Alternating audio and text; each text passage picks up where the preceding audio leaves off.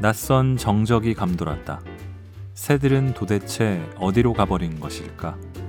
전에는 아침이면 울새, 검정집박귀, 산비둘기, 어치, 굴뚝새 등 여러 새의 합창이 울려 퍼지곤 했는데 이제는 아무런 소리도 들리지 않았다. 들판과 숲과 습지에 오직 침묵만이 감돌았다. 골라듣는 뉴스룸 책 읽는 순간 북적북적입니다. 새해에도 무사히 찾아왔습니다. 저는 심영구 기자입니다. 자, 연초부터 지구촌 곳곳에서 흉흉한 소식들이 들려옵니다. 어, 다섯 달째 꺼지지 않고 있는 호주의 대형 산불이 여전하고요. 또 멀지 않은 필리핀에서는 화산 폭발의 여파가 계속되고 있습니다.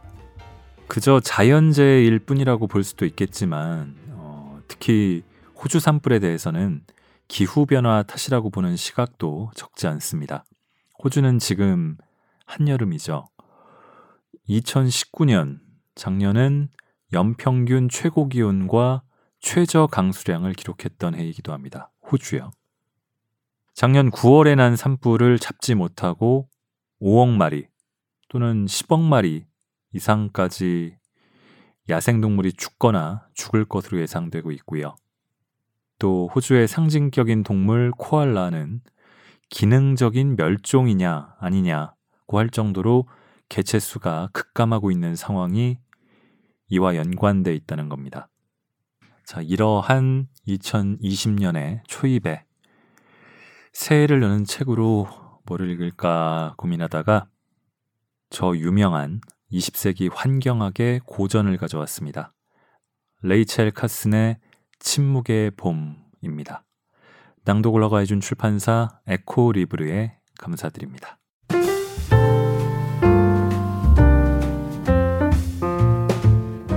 자, 당신의 북적입니다. 음, 3주 전에, 3주 전에 제 나름대로 연말 특집을 하고 음, 작년에 읽었던 책 18권을 모아 모아서 정리해서 또 조금씩 읽었습니다. 들으신 분들은 어떠셨는지 모르겠네요. 음, 저는 작년 연말에 감기를 약간 심하게 알아서 녹음할 때도 좀 애를 먹었습니다. 음, 실은 두 번을 녹음했는데 첫 번째 했던 게 좀 마음에 안 들어서요. 두 번째 녹음하기 직전에 감기에 걸리는 바람에 더 애를 먹었어요. 작년 하반기 특히 또 연말로 가면서 왠지 모르게 몸과 마음의 여유가 다 없어져서 스트레스도 많이 받고요. 책도 잘 못 읽고 그랬는데 새해에는 달라지겠노라고 여기 말씀드리면서 다짐도 해보겠습니다. 그리고 댓글도 좀 남겨주세요. 고맙습니다.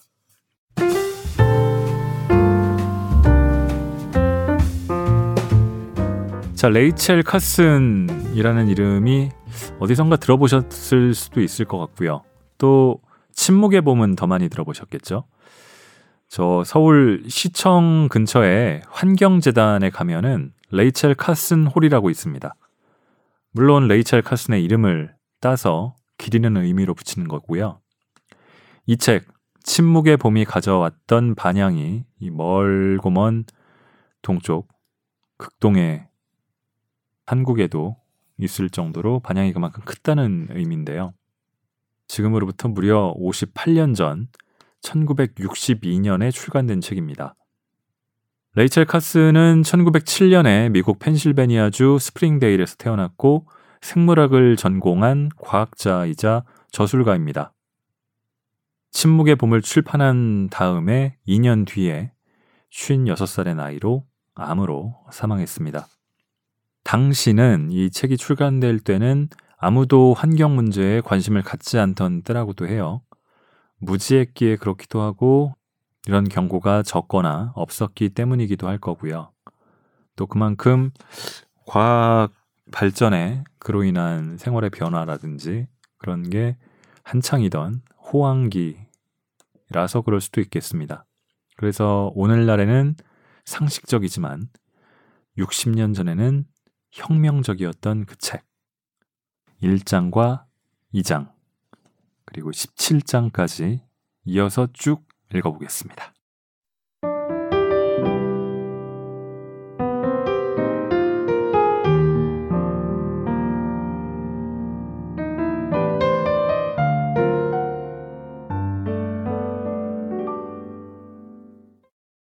내일을 위한 우화 미국 대륙 한가운데쯤 모든 생물체가 환경과 조화를 이루며 살아가는 마을이 하나 있다. 이 마을은 곡식이 자라는 밭과 풍요로운 농장들 사이에 자리 잡고 있는데 봄이면 과수원의 푸른 밭 위로 흰 구름이 흘러가고 가을이 되면 병풍처럼 둘러쳐진 소나무를 배경으로 불타듯 단풍이 든 참나무, 단풍나무, 자작나무가 너울거렸다. 어느 가을날 이른 아침 희미한 안개가 내린 언덕 위에서는 여우 울음소리가 들려왔고 조용히 밭을 가로질러 달려가는 사슴의 모습도 때때로 눈에 띄었다. 길가에는 월계수, 인동나무, 오리나무, 양치식물, 그리고 들꽃이 연중 그 자태를 뽐내며 지나는 여행객의 눈을 즐겁게 주었다. 나무 열매와 씨앗을 먹고 사는 수많은 새가 눈밭에 내려앉는 겨울철에도 길가는 여전히 아름다웠다. 이 일대는 풍부하고 다양한 새들로 유명했는데 봄, 가을에는 이동길을 맞은 철새 무리들이 때를 지어 날아가는 모습을 보려고 멀리서 사람들이 찾아오곤 했다. 물고기를 잡으려는 사람들은 가까운 시냇가로 향했다. 이 하천은 산에서 내려온 차갑고 맑은 물이 넘쳐 흘렀고 송어가 알을 낳는 그늘진 웅덩이가 군데군데 자리 잡고 있었다. 최초의 이주자가 집을 짓고 우물을 파고 헛간을 세운 이후 이런 풍경은 계속 유지되어 왔다. 그런데 어느 날 낯선 병이 이 지역을 뒤덮어 버리더니 모든 것이 변하기 시작했다. 어떤 사악한 마술의 주문이 마을을 덮친 듯 했다. 닭들이 이상한 질병에 걸렸다. 소떼와 양떼가 병에 걸려 시름시름 앓다가 죽고 말았다. 마을 곳곳에 죽음의 그림자가 드리워진 듯 했다. 농부들의 가족도 알아누웠다. 병의 정체를 알 수 없는 마을 의사들은 당황하기 시작했다. 원인을 알 수 없는 갑작스러운 죽음이 곳곳에서 보고되었다. 이는 어른들에게만 국한된 일이 아니어서 잘 놀던 어린아이들이 갑자기 고통을 호소하다가 몇 시간 만에 사망하는 일도 벌어졌다. 낯선 정적이 감돌았다. 새들은 도대체 어디로 가버린 것일까? 이런 상황에 놀란 마을 사람들은 자취를 감춘 새에 대해서 이야기했다. 새들이 모이를 쪼아먹던 뒷마당은 버림받은 듯 쓸쓸했다. 주위에서 볼 수 있는 몇 마리의 새조차 다 죽어가는 듯 격하게 몸을 떨었고 날지도 못했다. 죽은 듯 고요한 봄이 온 것이다. 전에는 아침이면 울새, 검정집박귀, 산비둘기, 어치, 굴뚝새 등 여러 새의 합창이 울려 퍼지곤 했는데 이제는 아무런 소리도 들리지 않았다. 들판과 숲과 습지에 오직 침묵만이 감돌았다. 암탉이 알을 품던 농장에서는 그 알을 깨고 튀어나오는 병아리를 찾을 수 없었다. 농부들은 더 이상 돼지를 키울 수 없게 되었다고 불평했다. 새로 태어난 새끼 돼지들이 너무 작아서 채 며칠을 버티지 못하고 죽었기 때문이다. 사과나무에 꽃이 피었지만 꽃 사이를 윙윙거리며 옮겨다니는 꿀벌을 볼 수 없으니 가루바지가 이루어지지 않아 열매를 맺지 못했다. 예전에는 그렇게도 멋진 풍경을 자랑하던 길가는 마치 불길이 휩쓸고 지나간 듯 시들어가는 갈색 이파리만 나무에 매달려 있었다. 생물이란 생물은 모두 떠나버린 듯 너무나도 고요했다. 시냇물마저 생명력을 잃은 지 오래였다. 물고기들이 다 사라져 버렸기 때문에 찾아오는 낚시꾼도 없었다. 처마 밑으로 흐르는 도랑과 지붕널 사이에는 군데군데 흰 알갱이가 남아 있었다. 몇 주 전, 마치 눈처럼 지붕과 잔디밭, 밭과 시냇물에 뿌려진 가루였다. 이렇듯 세상은 비탄에 잠겼다. 그러나 이 땅에 새로운 생명 탄생을 가로막은 것은 사악한 마술도 악독한 적의 공격도 아니었다. 사람들이 스스로 저지른 일이었다. 이런 마을이 실제로 존재하진 않지만 미국이나 세계 곳곳 어디에서든 쉽게 찾아볼 수 있다. 지금 말한 것과 같은 엄청난 재앙을 한꺼번에 겪는 마을은 없을지도 모른다. 하지만 이런 각각의 재앙은 어디에선가 실제로 일어나고 있고 상당수의 마을에서 이미 비슷한 일을 겪은 바 있다. 불길한 망령은 우리가 눈치채지 못하도록 슬그머니 찾아오며 상상만 하던 비극은 너무나도 쉽게 적나라한 현실이 된다는 것을 우리는 알게 될 것이다. 오늘날 미국의 수많은 마을에서 활기 넘치는 봄의 소리가 들리지 않는 것은 왜일까? 그 이유를 설명하기 위해 이 책을 쓴다.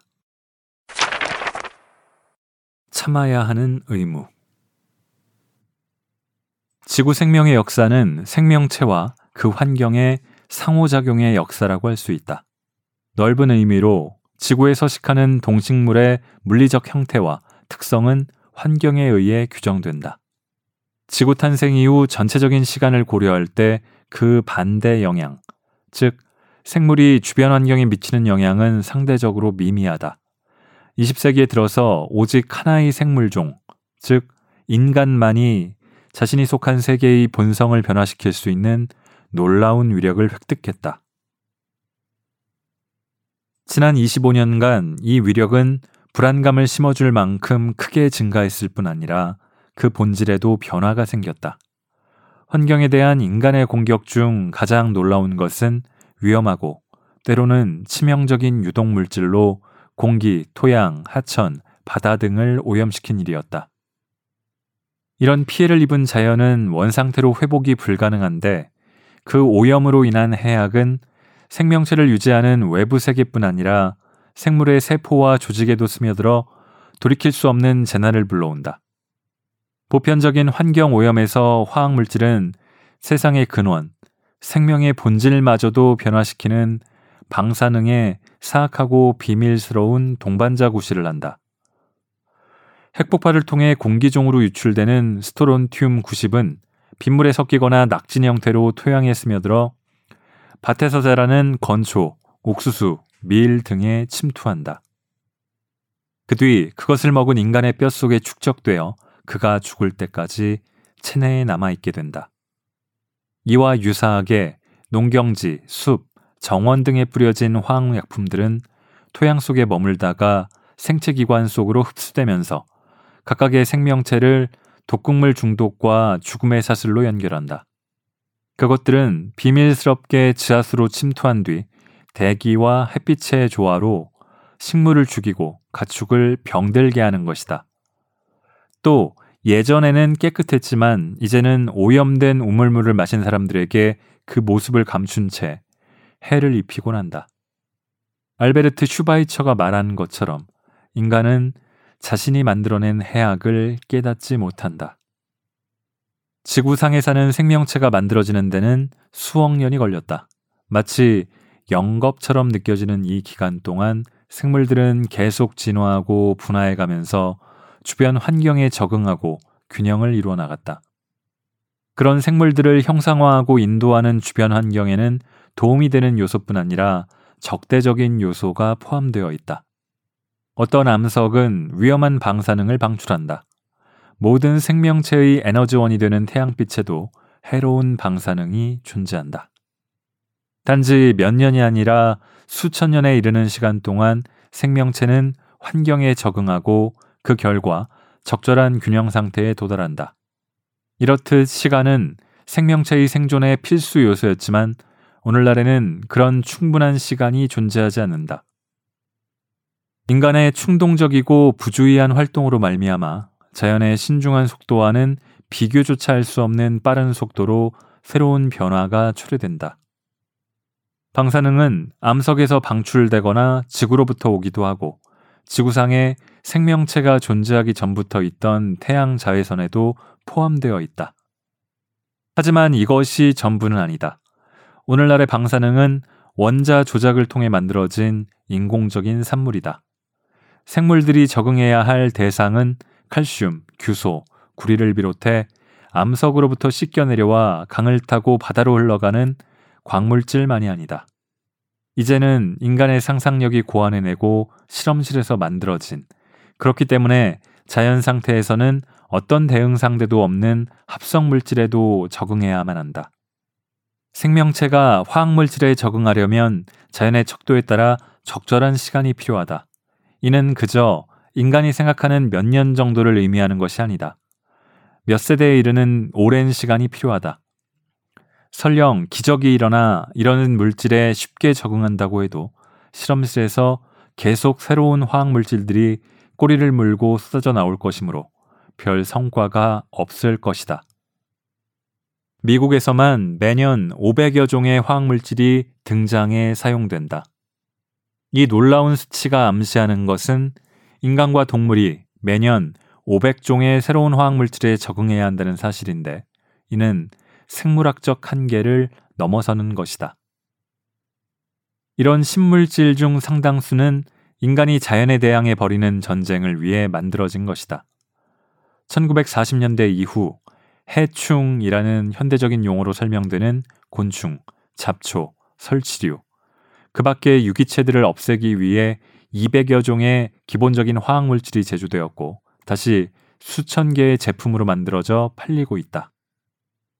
스프레이, 분말, 에어로졸 형태의 이런 화학 제품들은 농장, 정원, 숲, 가정에서 광범위하게 사용되는데 해충은 물론 익충까지 모든 곤충을 무차별적으로 죽였고 노래하는 새와 시냇물에서 펄떡거리며 뛰놀던 물고기까지 침묵시켰다. 나뭇잎을 치명적인 유독물질로 도포했고 토양에까지 침투해 들어갔다. 그것들의 원래 목적은 잡초와 해충 몇 종류만 없애는 것이었는데 말이다. 모든 생물을 위험으로 몰고 가지 않는 적절한 양의 화학물질만이 살포된다고 믿는 사람이 있을까? 이런 화학물질은 살충제가 아닌 살생제라고 해야 할 것이다. 살충제 살포 과정은 끝없는 나선형처럼 이어지게 마련이다. DDT의 보편적인 사용이 허용된 이래 독성이 더욱 심한 화학물질을 만들어내려는 노력이 계속되었다. 그런데 다윈이 제창한 적자 생존론을 증명하듯 곤충은 살충제의 내성을 지닌 놀라운 종으로 진화해 갔다. 그러다 보니 이런 곤충에 사용하기 위한 더욱 강력한 살충제가 나오고 그 다음엔 이보다 독성이 더 강한 살충제가 등장하는 악순환이 계속되었다.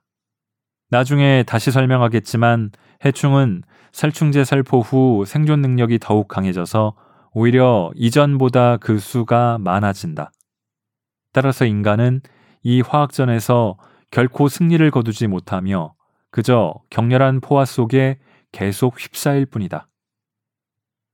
핵전쟁으로 말미암은 인류의 절멸 가능성과 더불어 우리 시대의 중요한 문제로 등장한 것이 바로 심각한 해악을 불러일으키는 물질로 인한 환경 오염이다. 이 물질들은 식물과 동물의 세포 조직에 축적되는데 심할 경우 세포를 뚫고 침입해 유전 물질을 변형시키기도 한다. 미래 세계의 건설자를 자처하는 사람들은 언젠가 인위적으로 인간 형질도 바꿀 수 있다고 생각한다. 그러나 우리의 부주의로 방사능을 비롯한 여러 가지 화학 물질이 유전자 돌연변이 등의 위험을 초래할 수도 있다. 살충제 선택처럼 사소해 보이는 일이 인간의 미래를 결정하게 되다니 정말 믿기 어려운 일이 아닐 수 없다. 무엇 때문에 우리가 이런 위험을 무릅써야 하는가? 아마 미래의 역사학자들은 우리의 왜곡된 균형 감각에 놀랄 것이다. 지성을 갖춘 인간이 원치 않는 몇 종류의 곤충을 없애기 위해 자연 환경 전부를 오염시키고 그 자신까지 질병과 죽음으로 몰아가는 길을 선택한 이유를 궁금해 할 것이다. 하지만 그것이 바로 우리가 저지른 일이다. 더구나 우리가 그 이유를 살피고 있는 지금 이 순간에도 이런 일은 계속되고 있다. 농산물 생산량을 유지하기 위해서는 광범위한 살충제 사용이 필수적이라는 주장도 있다. 하지만 현실에서 정말 문제가 되는 것은 생산 과다가 아닌가? 미국에서는 경작지를 줄이고 농사를 짓지 않는다는 조건으로 농부들에게 보상금을 지급할 정도다. 이렇듯 농작물 생산량이 너무 많아지다 보니 미국 납세자들은 1962년만 해도 10억 달러 이상을 잉여 농산물 구입에 지불해야 했다. 1958년 미국 농무부의 한 부서가 농작물 생산량을 줄이기 위해 노력하는 동안 또 다른 부서에서는 다음과 같은 사실을 발표했다. 토지 관련 규정에 따라 경작지가 감소하고 있다. 단위 면적당 농산물 생산량을 최대화하기 위해 화학약품 사용에 대한 관심이 증가할 것으로 보인다. 여기서 말하려는 것은 해충이 아무런 피해를 주지 않는다거나 해충 문제를 그대로 방치해야 한다는 이야기가 결코 아니다. 다만 해충 방제는 상상이 아닌 현실의 기반을 두고 이루어져야 하며 화학약품이 곤충과 더불어 인간을 파멸시켜서는 안 된다고 말하고 싶은 것이다. 문제를 해결하기 위해 시도했다가 결국 재앙만 불러들인 이런 해결책은 우리의 생활 방식 변화와 더불어 등장한 것이다. 다양한 종류를 자랑하며 환경 적응력이 탁월한 곤충들은 인간이 등장하기 훨씬 전부터 지구상에 살고 있었다. 인간의 출현 이후 식량을 놓고 경쟁을 벌이거나 질병을 옮기는 등 인간의 행복에 갈등을 불러온 것은 50만 종의 곤충 중 아주 작은 비율에 지나지 않는다. 인구가 늘어나면서 병균을 옮기는 곤충이 골칫거리로 등장했는데 위생 상태가 좋지 않거나 자연재해나 전쟁, 극심한 가난과 기근이 닥칠 때는 문제가 더욱 심각해졌다. 그러다 보니 해충을 제어할 필요가 생겼다. 그러나 화학물질 대량 살포는 별다른 성과를 거두지 못할 뿐더러 문제를 더욱 악화시킨다는 사실이 오늘날 더욱 명백해졌다. 원시 농업 시대의 곤충은 농부들에게 별로 고민거리가 아니었다. 곤충으로 인한 문제가 심각해진 것은 농업이 본격화하고 대규모 농지에 단일 작물 재배를 선호하게 되면서부터다. 이런 방식으로 농사를 짓게 되면 특정 곤충의 개체수가 폭발적으로 증가할 수 있는 환경이 조성된다. 단일 작물 경작은 자연의 기본 원칙이라기보다 기술자들이 선호하는 방식이다. 자연은 자연계의 다양성을 선사했는데 인간은 이를 단순화하는데 열을 올리고 있다. 특정 영역 내의 생물에 대해 자연이 행사하는 내재적 견제와 균형 체계를 흐트러뜨리려 애쓰는 것이다. 자연의 견제로 각각의 생물들은 저마다 적합한 넓이의 주거지를 확보할 수 있었다. 하지만 단일 작물을 재배할 경우, 예를 들어 밀과 다른 작물을 섞어 키우는 대신 밀만 재배하는 경우에는 다른 작물 때문에 널리 퍼져나갈 수 없던 해충이 급증하기 마련이다. 이와 비슷한 일이 다른 곳에서도 나타난다. 한 세대쯤 전에 미국의 상당수 마을이 가로수로 느릅나무를 심은 적이 있다. 사람들은 아름다운 경치를 기대했지만 그 꿈은 산산이 부서졌다. 모처럼 개체수를 불릴 기회를 맞은 해로운 갑충류가 이 나무 저 나무로 옮겨다니며 병을 퍼뜨려 나무를 죽여버렸으니 말이다. 다양한 수종을 섞어 심었더라면 이런 일은 일어나지 않았을 것이다. 오늘날 해충 문제와 관련해서는 지리학적 배경과 역사적 측면을 고려해야 한다. 수천 종의 각기 다른 유기체가 원래 서식지를 떠나 새로운 영토로 팽창해 나가고 있다. 이런 세계적 이주에 관해서는 영국 생태학자 찰스 엘턴의 저서 침략의 생태학에 자세히 설명되어 있다. 수억만 년 전 백악기에 각 대륙을 연결해 주던 육지 연결로를 바다가 끊어버렸고 생물들은 엘턴의 표현대로 자연이 마련한 거대한 격리를 겪게 되었다. 같은 종의 생물체로부터 지리적으로 고립된 개체들은 전혀 새로운 종으로 변모해 갔다.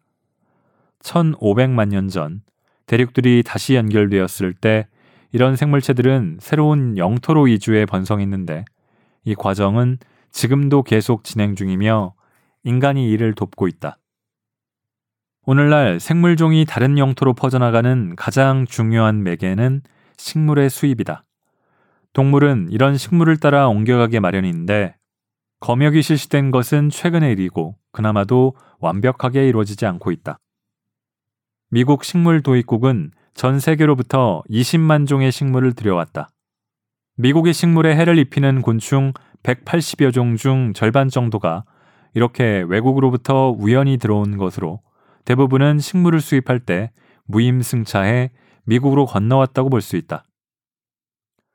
원래 살던 곳에서는 천적에 의해 적절히 통제되던 식물이나 동물이 천적의 손길이 미치지 않는 새로운 영토에서는 그 수가 엄청나게 불어날 수 있다. 우리를 괴롭히는 해충 중 상당수가 외국에서 수입된 것이라는 사실은 우연이 아니다. 자연적으로 발생한 것이든 인간의 조력에 힘입은 것이든 이러한 침입은 앞으로도 계속될 듯하다.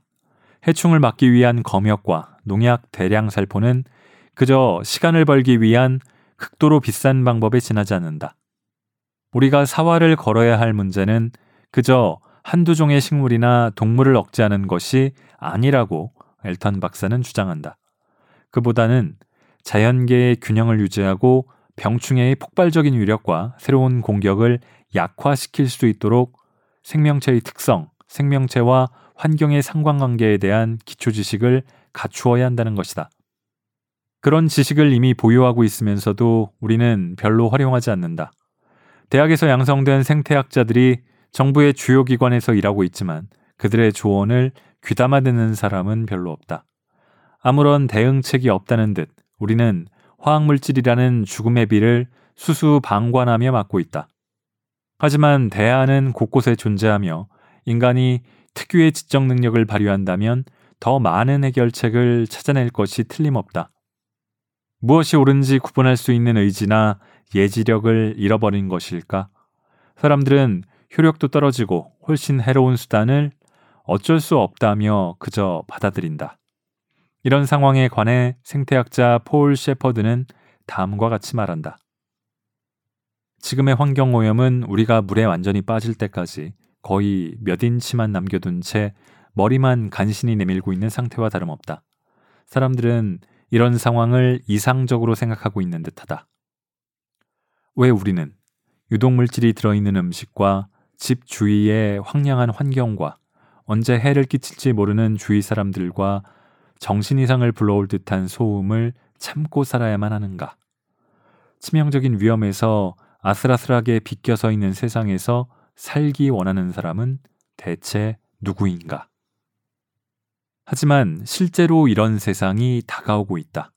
많은 전문가와 방역기관은 화학적 처리를 통해 벌레 없는 세상을 이룩하려는 성스러운 전투에 열광적으로 집착했다.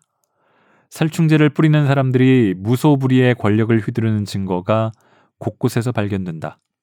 코네티컷의 곤충학자 닐리 터너는 해충 박멸을 주장하는 곤충학자들은 검사, 판사, 배심원의 세금 사정인과 징세관, 그리고 보안관 역할까지 모두 도맡아 하며 자신의 명령을 따르라고 강요한다 고 말했다. 아무런 견제도 받지 않은 채 주 정부와 연방 정부 차원에서 가장 극악한 권력 남용이 이루어지고 있는 것이다. 물론 화학 살충제의 전면적인 금지를 주장하려는 것은 아니다. 내가 지적하려는 것은 독성이 있고 생물학적 문제를 일으킬 잠재성을 가진 살충제를 그 위험을 제대로 알지 못하는 사람의 손에 쥐어주고 있다는 사실이다. 우리는 수많은 사람에게 이 독성 물질을 다루도록 허락했다. 그들에게 어떤 동의를 구하거나 안전한 사용을 위해 필요한 지식을 알려주지도 않은 채 말이다. 물론 개인이나 공공기관이 뿌리는 치명적 독성 물질로부터 시민의 안전이 보장되어야 한다는 내용은 권리 장전에 포함되어 있지 않다. 놀라운 지혜와 예지력을 갖추었음에도 우리 선조는 이런 문제가 일어나리라고는 전혀 생각지 못했을 것이다. 토양, 물, 야생동물과 인간에게 이런 화학물질이 어떤 영향을 미치는지 관련 조사가 이루어지지 않았다는 점도 문제다. 우리 후손들은 생명체를 지지하고 있는 자연계의 존엄성에 관한 우리의 관심 부족을 용서하지 않을 것이다. 자연에 닥친 위험을 인식하는 사람은 극소수이다. 전문가의 시대라고 하지만 각자 자신의 분야에서만 위험을 인식할 뿐 그 문제들이 모두 적용되는 훨씬 더 광범위한 상황은 인식하지 못하거나 무시한다. 공업화 시대라서 그런지 어떤 대가를 치르든 이윤을 올리기만 하면 별다른 제재가 가해지지 않는다. 살충제 남용이 빚어낸 문제의 확실한 증거를 목격한 일반 시민들이 항의하면 책임자들은 절반의 진실만이 담긴 보잘 것 없는 진정제를 처방하곤 한다. 우리는 이런 잘못된 위안을 그대로 받아들일 수 없는 사실에 입혀진 당의를 한시라도 빨리 제거해야 한다. 해충 박멸업자들이 야기한 위험을 책임져야 하는 사람은 바로 일반 시민들이다. 지금과 같은 방제법을 계속 고집할지 결정을 내리려면 현재 벌어지는 상황과 진실을 제대로 알아야 한다. 장 로스탕은 이렇게 말했다. 참아야 하는 것이 우리의 의무라면 알아야 하는 것은 우리의 권리다. 17장 가지 않은 길 우리는 지금 두 갈림길에 서 있다. 하지만 로버트 프로스트의 유명한 시에 등장하는 갈림길과 달리 어떤 길을 선택하든 결과가 마찬가지이진 않다. 우리가 오랫동안 여행해 온 길은 놀라운 진보를 가능케 한 너무나 편안하고 평탄한 고속도로였지만 그 끝에는 재앙이 기다리고 있다. 아직 가지 않은 다른 길은 지구의 보호라는 궁극적인 목적지에 도달할 수 있는 마지막이자 유일한 기회다. 그 선택은 우리 자신에게 달려 있다. 그동안 무분별하고 놀라운 위험을 강요당해 왔다는 사실을 인식한다면 지금까지 충분히 인내해온 우리가 마지막으로 알 권리를 주장하고자 한다면 그때야말로 독극물로 세상을 가득 채우려는 사람들의 충고를 더 이상 받아들이지 않게 될 것이다. 우리는 주위를 둘러보며 또 다른 어떤 길이 열려 있는지를 확인해야 한다. 화학 방제를 대신할 수 있는 대안을 찾고자 한다면 놀라울 정도로 다양한 선택이 존재한다. 어떤 것은 이미 사용되었고 화려한 성공을 거둔 바 있다. 아직 실험 중인 것도 있다. 또 상상력 풍부한 과학자의 마음속에 자리 잡고 있다가 실험으로 옮겨질 날만을 기다리는 방법들도 있다. 이것들 모두에는 공통점이 있다. 방제 대상이 되는 유기체와 이 유기체가 속한 전체 생명계에 대한 이해를 바탕으로 하는 생물학적 해결법이라는 점이다. 곤충학자, 병리학자, 유전학자, 생리학자, 생화학자, 생태학자 등 광범위한 분야를 대표하는 전문가들이 생물 방제라는 새로운 분야를 위해 지식과 창의적인 영감을 쏟아붓고 있다. 존스 호킨스 대학교의 생물학자 칼 스원슨 교수는 이렇게 말한다. 모든 과학은 강에 비유할 수 있다. 분명치 않지만 신중한 근원을 지니고 있다. 빠르게 흐르기도 하지만 넓게 퍼져 흐르기도 한다. 가뭄이 들 때도 있고 홍수가 난 듯 넘쳐 흐를 때도 있다. 과학이라는 강은 많은 연구자의 노고로 쉬지 않고 계속 흐를 수 있으며 다양한 사고의 유입으로 더욱 풍부해진다. 서서히 진보하는 개념들과 종합적인 사고로 더 깊고 넓게 흐르는 것이다. 근대적 의미의 생물학적 방제라는 분야도 마찬가지다. 미국에서 한 세기 전 농부들의 골칫거리였던 해충을 없애기 위해 천적을 도입한 것이 첫 번째 시도였다. 시작 당시에는 성공 여부가 불명확했다. 서서히 앞으로 나아가는 듯 또는 아예 흐르지 않는 듯 보였지만 놀라운 성공에 자극받아 때때로 맹렬히 흘러가기도 했다.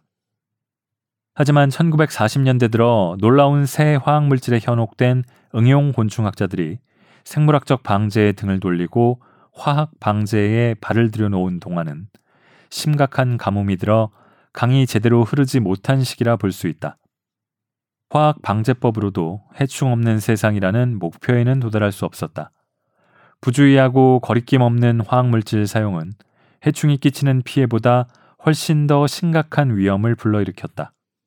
이런 사실이 확실해지고 이어 관련한 새로운 사고의 물줄기가 공급되면서 생물 방제라는 과학 예강은 다시 굽이칠 수 있게 되었다. 새로운 방식에서 가장 놀라운 점은 곤충의 생명력을 사용해 그 곤충을 없애는 것이다. 이런 접근법 중 가장 특이한 것은 미국 농무부 곤충학 연구팀의 에드워드 니플링 박사와 그 동료들이 시도한 수컷 부리마였다. 25년 전쯤 니플링 박사는 독특한 해충 방제법으로 동료들을 놀라게 했다. 해충의 수컷에게 불임 처치를 한 뒤 다시 풀어주면 이 수컷이 다른 정상적인 야성의 수컷과 경쟁에 승리하게 되고 이런 방사가 몇 번 되풀이되면 무정란만 만들어져 곤충 개체수가 점점 줄어든다는 것이다. 이런 대담한 제안에 대해 관료주의적 타성에 젖은 관리들은 별 관심을 보이지 않았고 다른 과학자들은 회의적인 반응을 보였다. 하지만 니플링 박사는 이 문제에 계속 몰두했다. 그런데 실험을 하기 전에 해결해야 하는 문제가 하나 있었다. 곤충에게 불임 처치를 할 수 있는 실질적인 방법을 찾는 것이었다. 곤충에게 X선을 투사해 불임을 유발할 수 있다는 사실은 학문적으로는 1916년부터 알려졌다. 러너라는 곤충학자가 권연벌레를 대상으로 한 실험 결과를 보고한 바 있었다. X선을 사용해 돌연변이를 만들어내는 허먼 멀러의 선구적인 연구는 1920년대 후반에 새로운 영역을 열어주었고 1950년대에 이르자 많은 연구자가 X선이나 감마선을 이용해 적어도 12종의 곤충에게 불임 처치를 할 수 있게 되었다. 그러나 이런 것들은 모두 실험실 실험으로 현실에 적용하기에는 상당히 오랜 시간이 필요했다.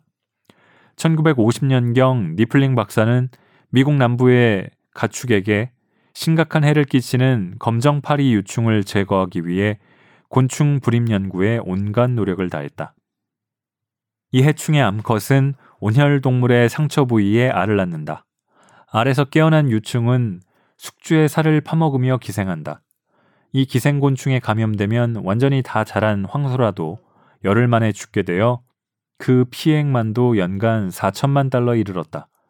야생동물까지 포함한다면 그 손해는 훨씬 더 커질 것이다. 텍사스주 몇몇 지역에서 사슴이 사라진 것도 검정파리 유충 때문이었다.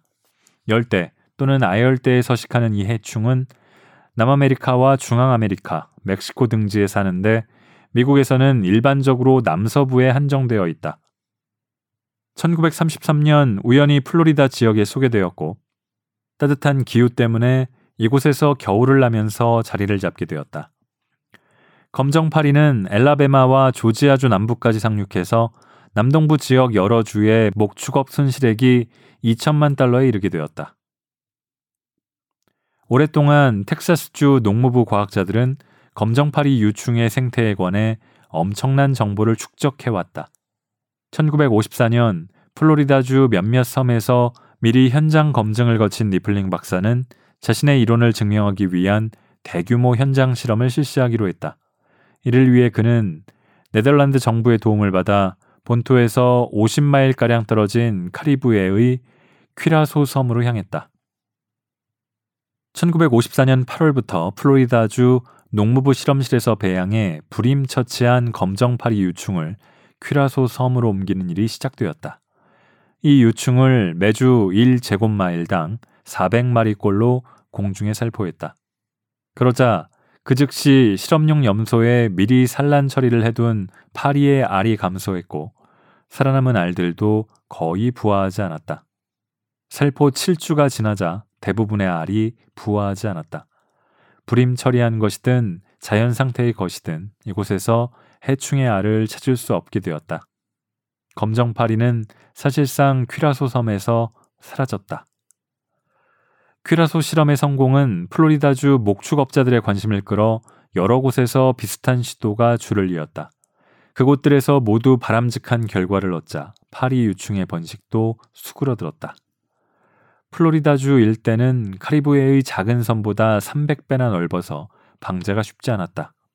1957년 미국 농무부와 플로리다주 농무부는 이 방제법을 위한 기금 조성에 나섰다. 그리하여 특별 건설한 파리 공장에서 일주일에 검정파리 유충 5천만 마리를 부화시켰다. 이 유충을 비행기 20대가 매일 대여섯 시간씩 공중에서 살포했다. 비행기에는 천 개의 종이 상자가 실렸는데 각 종이 상자에는 불임 처리한 유충이 200에서 400개씩 담겨 있었다. 플로리다주 북부까지 거의 영하의 기온으로 떨어진 1957년에서 58년의 추운 겨울.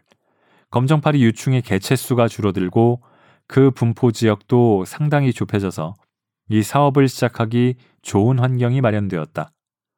인공 배양에 불임 처리한 35억 마리의 파리가 플로리다주 전역, 조지아와 엘라베마주 일부 지역에 방사되었다. 17개월 뒤 이 사업은 완전히 끝났다. 파리 유충 때문에 병에 걸린 동물이 마지막으로 보고된 것은 1959년 2월이었다. 몇 주 뒤, 성충 몇 마리가 잡혔을 뿐 이후 검정파리와 관련한 보고는 없었다. 기초조사, 인내력, 결단력이 뒷받침된 과학적 창의성으로 남동부에서 검정파리 유충을 성공적으로 박멸한 것이다. 미시시피주에서는 남서부 지역에서 검정파리 유충이 다시 유입되는 것을 막기 위해 철저한 방역에 애쓰고 있다. 이 지역의 광범위한 면적과 멕시코에서 재침투할 가능성을 고려할 때 완전 방제는 상당히 힘든 일이다. 그럼에도 정부에서는 검정파리 유충을 최저선으로 유지할 수 있도록 이 사업을 텍사스주와 남서부의 다른 주에서도 실시할 예정이다.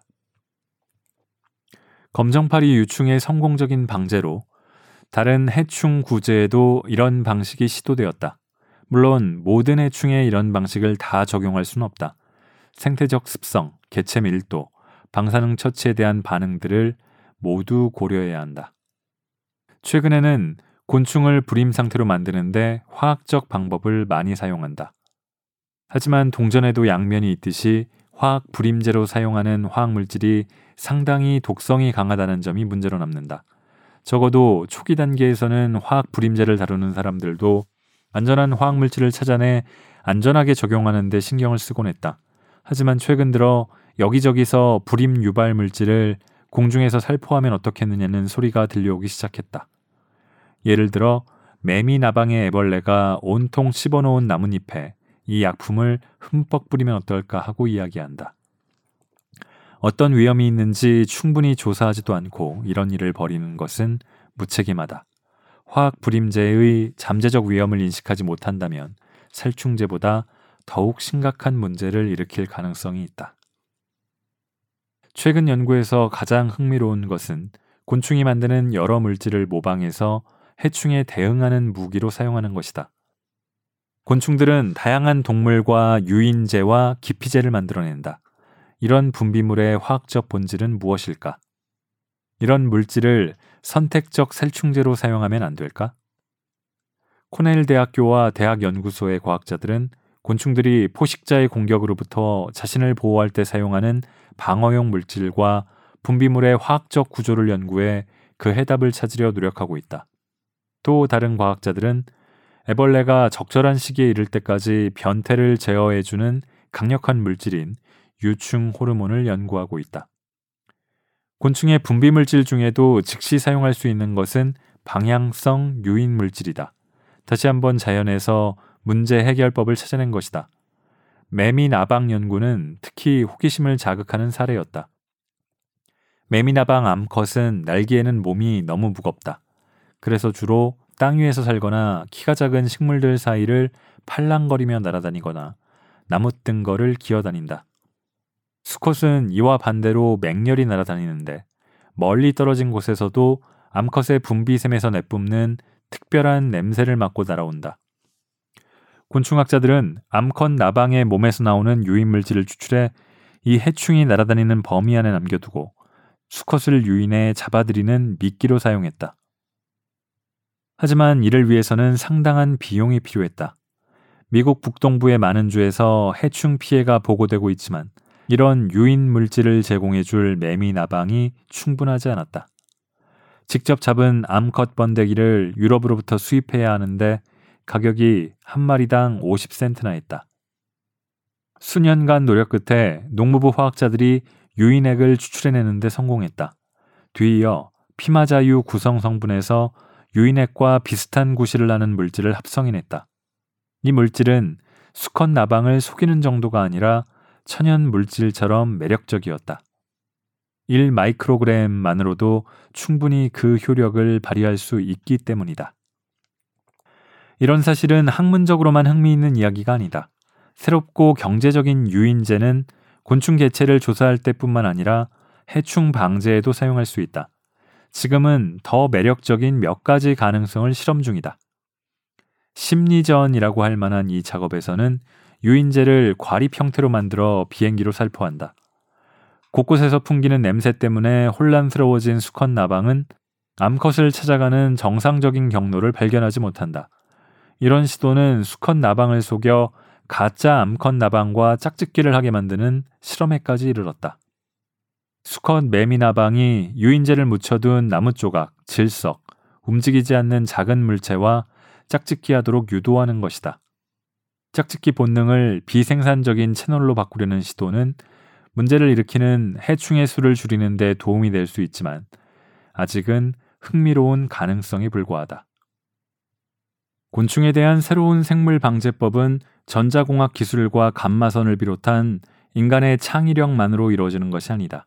그중 몇몇은 아주 오래전부터 실시되어 온 것으로 인간처럼 곤충 역시 질병에 약하다는 사실을 이용한다. 오래전 페스트가 인간을 괴롭힌 것처럼 박테리아 감염은 곤충을 대폭 없애버린다. 바이러스의 공격을 받은 곤충들은 앓다가 결국 죽고 만다. 곤충이 병에 걸리는 일은 아리스토텔레스 시대부터 잘 알려져 있다. 중세에는 누에병에 관한 시가 유행하기도 했다. 누에병 연구를 통해 파스퇴르는 전염병의 원리를 발견할 수 있었다. 곤충에는 많은 천적이 존재한다. 미생물뿐 아니라 다른 곤충 역시 천적이 된다. 1800년 이레즈머스 다윈은 해충을 제어하는 최선의 방법은 천적을 활용하는 것이라고 밝힌 바 있다. 이것이 생물학적 방제의 첫 번째 시도였기 때문에 사람들은 곤충을 이용해 다른 곤충을 제어하는 것이 화학 방제에 대한 유일한 대안이라고 생각한다. 하지만 반드시 그렇지만은 않다.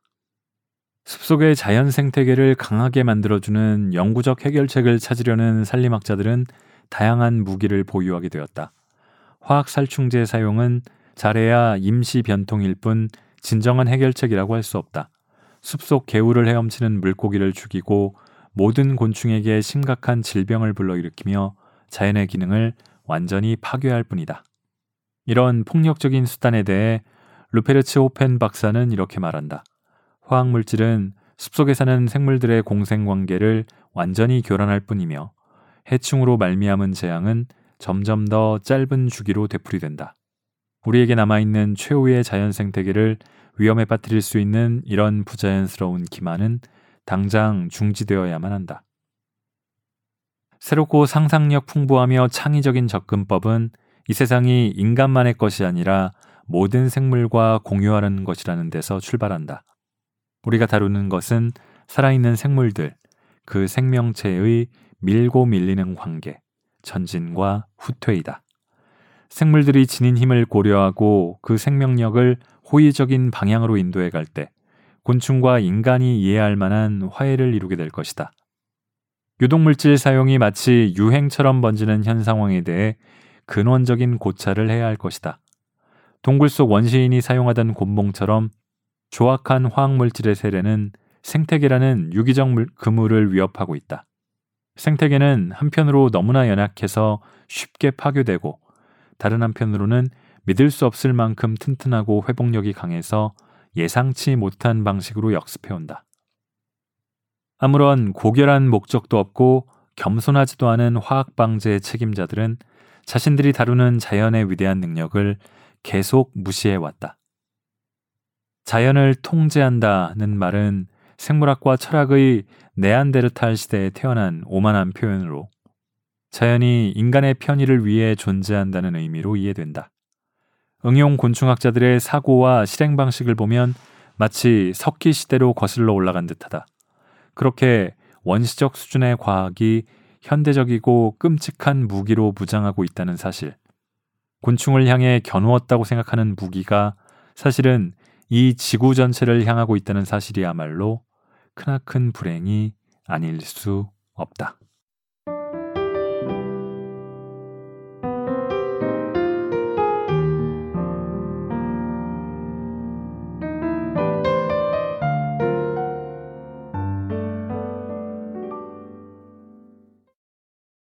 자, 침묵의 봄은 원래 이렇게 끝이 납니다. 이 책은 2012년에 다시 개정판이 한국에서 출간됐던 그 버전인데요. 여기에는 역자와 그리고 새로 냈을 때 개정판을 냈을 때의 후기들이 서문과 후기가 덧붙어 있습니다. 찾아보기도 들어갔고요. 자 어떻게 들으셨나요? 음, 살충제 대표적인 살충제 DDT가 무차별 살포되고 또 그것이 생명체 누적되면서 축적되면서 환경에 미칠 수 있는 미쳐왔던 끔찍한 영향들에 대해서 이 책은 경고를 했었고요. 결국은 이 DDT의 발명자인 파울 밀러는 1948년에 노벨상을 받았는데 그로부터 14년 뒤에 나온 책이죠. 이 책에 대해서 당시에 살충체를 만들던 회사는 출판사를 고소하겠다고 원포를 놓기도 했고요. 또 과학자 중에는 이 레이첼 카슨이 화학이나 농학 이런 것들을 공부하지 않은 생물학을 공부했죠. 비전문가라고 이 메신저를 공격하는 그런 사람들도 있었고. 하지만 이 책은 결국 DDT 금지라는 정부 규제를 이끌어냈습니다. 미국 연방 정부가 DDT를 금지한 것은 이 책이 출판된 뒤에 10년이 지나서 1972년이었고요. 이때는 레이첼 카슨이 사망하고 난 뒤에 뒤로도 8년이 지난 다음이었습니다. 이 마지막 장 제가 17장 가지 않은 길을 읽었을 때를 보면은 음, 일종의 대안 성격의 얘기들을 연구들을 여러 개 열거를 했죠. 그래서 지금은 그런 것들이 상식이 된 거 아니냐. 지금은 60년 전과는 다른 2020년인데 그런 생각을 저도 좀 했었고 그런 생각 하시는 분들이 있을 수 있다는 생각도 듭니다.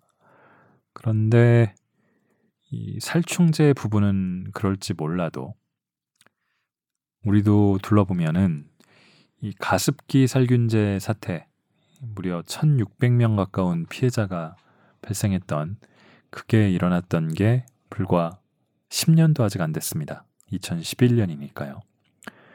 이런 식의 무지하고 아니면 그들만 알고 있는 아니면 부작용이 어떨지 알 수가 없는 그런 편리함과 과학의 역습 언제라도 우리한테 다시 닥칠 수 있는 게 아닌가 생각도 들고요.